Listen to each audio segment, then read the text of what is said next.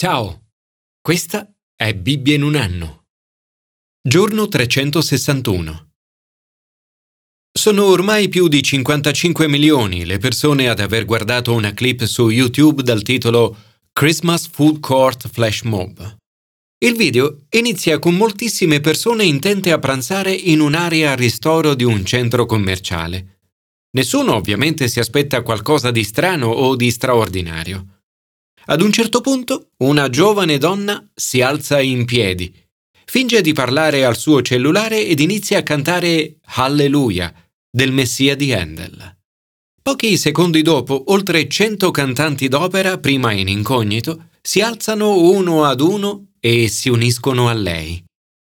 Il Messia è l'opera più famosa di George Frederick Handel. Racconta la storia di Gesù, il Messia, la seconda parte dell'opera riguarda la sua morte sulla croce, la sua risurrezione e la sua ascensione al cielo. Il capolavoro si conclude con il coro Alleluia. Nella primavera del 1742, alle prime note del trionfale coro Alleluia, Re Giorgio II si alzò in piedi. Il protocollo reale voleva che nel caso il monarca si alzasse in piedi, anche tutti coloro in sua presenza lo facessero. Così tutti si alzarono in piedi, orchestra compresa. Re Giorgio II accolse così l'invito a sottomettersi anche lui al Signore dei Signori e Re dei Re. La parola Alleluia è un invito all'adorazione. Significa letteralmente lodate all'Al, il Signore Yahweh. Nell'Antico Testamento e soprattutto nei Salmi ricorre 24 volte e nel Nuovo Testamento quattro volte, ognuna di queste nel brano di oggi.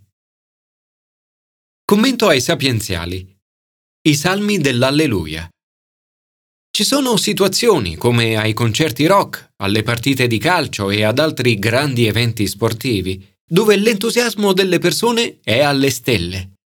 Manifestazioni di gioia esuberante.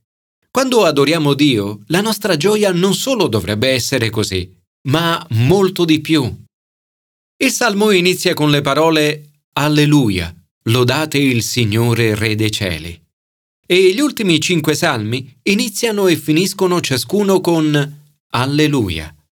I salmi, come il Nuovo Testamento e l'intera Bibbia, terminano con una lode esuberante, una benedizione e una gioia. Alleluia, lodate il Signore dai cieli, lodatelo nell'alto dei cieli. Lodatelo voi tutti suoi angeli. Anche gli angeli lodano Dio. Come vedremo nel brano del Nuovo Testamento di oggi, Giovanni, nel vedere uno degli angeli, cade ai suoi piedi per adorarlo. Ma l'angelo gli dice, Guardati bene dal farlo. Io sono servo con te e i tuoi fratelli, che custodiscono la testimonianza di Gesù. È Dio che devi adorare. Anche questo salmo, come tutti gli altri, può diventare una bellissima preghiera di lode. Lodatelo voi tutti, i suoi angeli. Lodatelo sole e luna.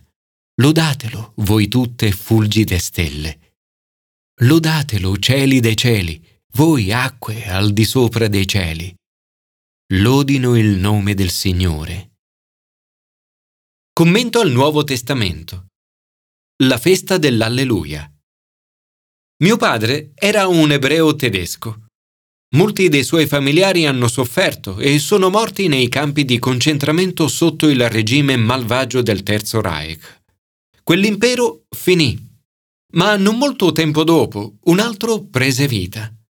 Nella Russia sovietica di Stalin furono uccise almeno 20 milioni di persone. Il popolo di Dio fu imprigionato, torturato e ucciso. Oggi la storia continua. Nel mondo abbiamo l'ISIS, la Corea del Nord e altre situazioni di regimi malvagi che opprimono le persone. Il brano del Nuovo Testamento di oggi inizia con la completa distruzione della grande città di Babilonia. Una descrizione che l'autore fa in riferimento non solo alla caduta dell'impero romano, ma anche alla distruzione di ogni Babilonia fiorita nel corso della storia. Babilonia indica l'impero romano, il Terzo Reich, la Russia di Stalin, l'ISIS e tutti gli altri regimi malvagi, sistemi totalitari e filosofici. Intere nazioni sono state sviate e il popolo di Dio perseguitato. In essa fu trovato il sangue dei profeti e dei santi e di quanti furono uccisi sulla terra. Ecco perché quando il loro potere finisce vi è grande sollievo e i cori in cielo cantano Alleluia. Dopo questo udì come una voce potente di folla immensa nel cielo che diceva Alleluia. La folla immensa loda Dio perché è stata fatta giustizia e i giudizi di Dio sono veri e giusti. Esulta su di essa, o cielo, e voi, santi, apostoli, profeti, perché condannandola Dio vi ha reso giustizia. E per la seconda volta dicono Alleluia. Tutta la Chiesa e l'intera creazione cade a terra e adora Dio che è seduto sul trono. E per la terza volta gridano Amen. Alleluia. E infine per la quarta volta. Udì poi come una voce di una folla immensa, simile a fragore di grandi acque e a rombo di tuoni possenti, che gridavano Alleluia. La festa ha inizio rallegriamoci ed esultiamo, rendiamo a Lui gloria, perché sono giunte le nozze dell'agnello. La sua sposa è pronta, le fu data una veste di lino puro e splendente. La veste di lino sono le opere giuste dei santi. Le nozze umane sono un sussurro del Vangelo.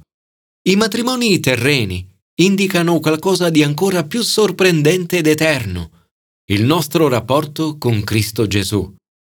Le nozze dell'agnello sono le nozze di Cristo e della sua Chiesa. In contrasto con gli abiti sgargianti dell'adultera e promiscua Babilonia, la Chiesa si veste semplicemente di lino puro e splendente. Siamo rivestiti della giustizia di Cristo e ogni opera giusta viene ricordata, valorizzata e celebrata.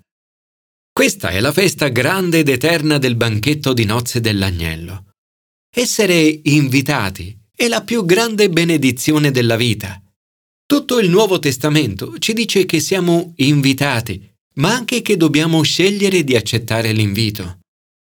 Non sorprende che Giovanni voglia cadere ai piedi dell'angelo e adorarlo.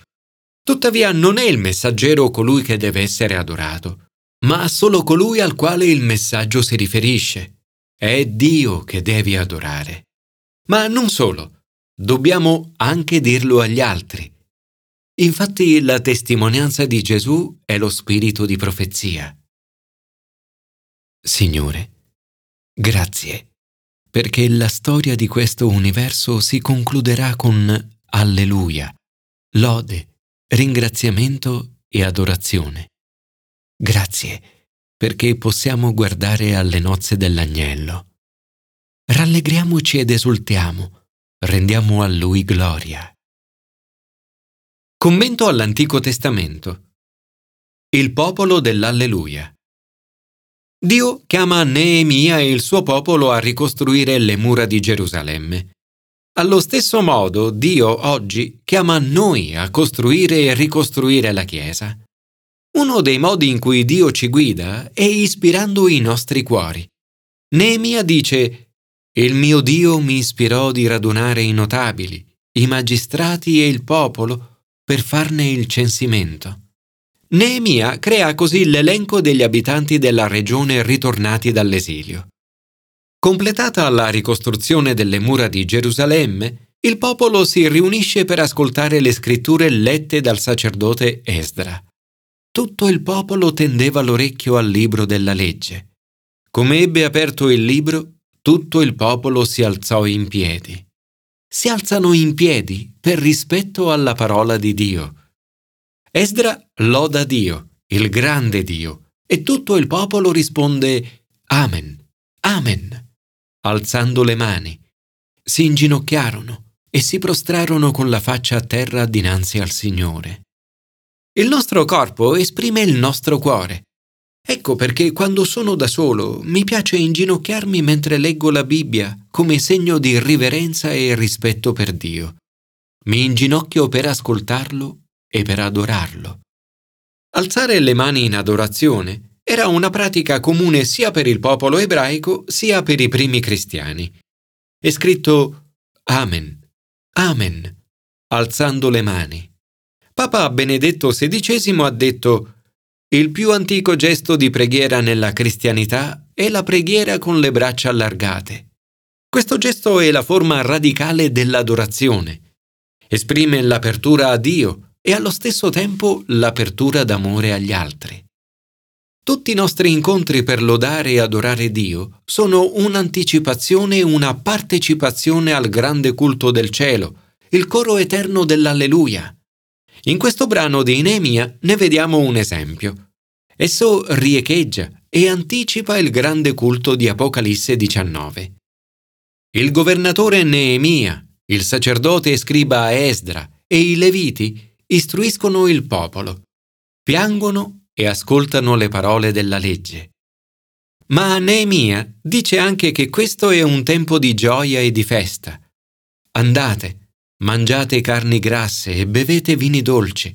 Non vi rattristate, perché la gioia del Signore è la vostra forza. Un tempo di festa e di grande gioia. Joyce Meyer ha detto, ogni giorno che Dio ci dà è santo, è un suo dono prezioso. Dovremmo goderne appieno. La gioia è potente. Niente sprigiona gioia soprannaturale nella nostra vita più dell'essere benedizione per le altre persone. Signore, desidero lodarti per la prima venuta di Gesù Cristo nel giorno del primo Natale. E grazie perché oggi possiamo avere un'anticipazione della sua seconda venuta il banchetto di nozze dell'agnello che avrà luogo e la grande lode e adorazione del cielo che continuerà per sempre. Alleluia.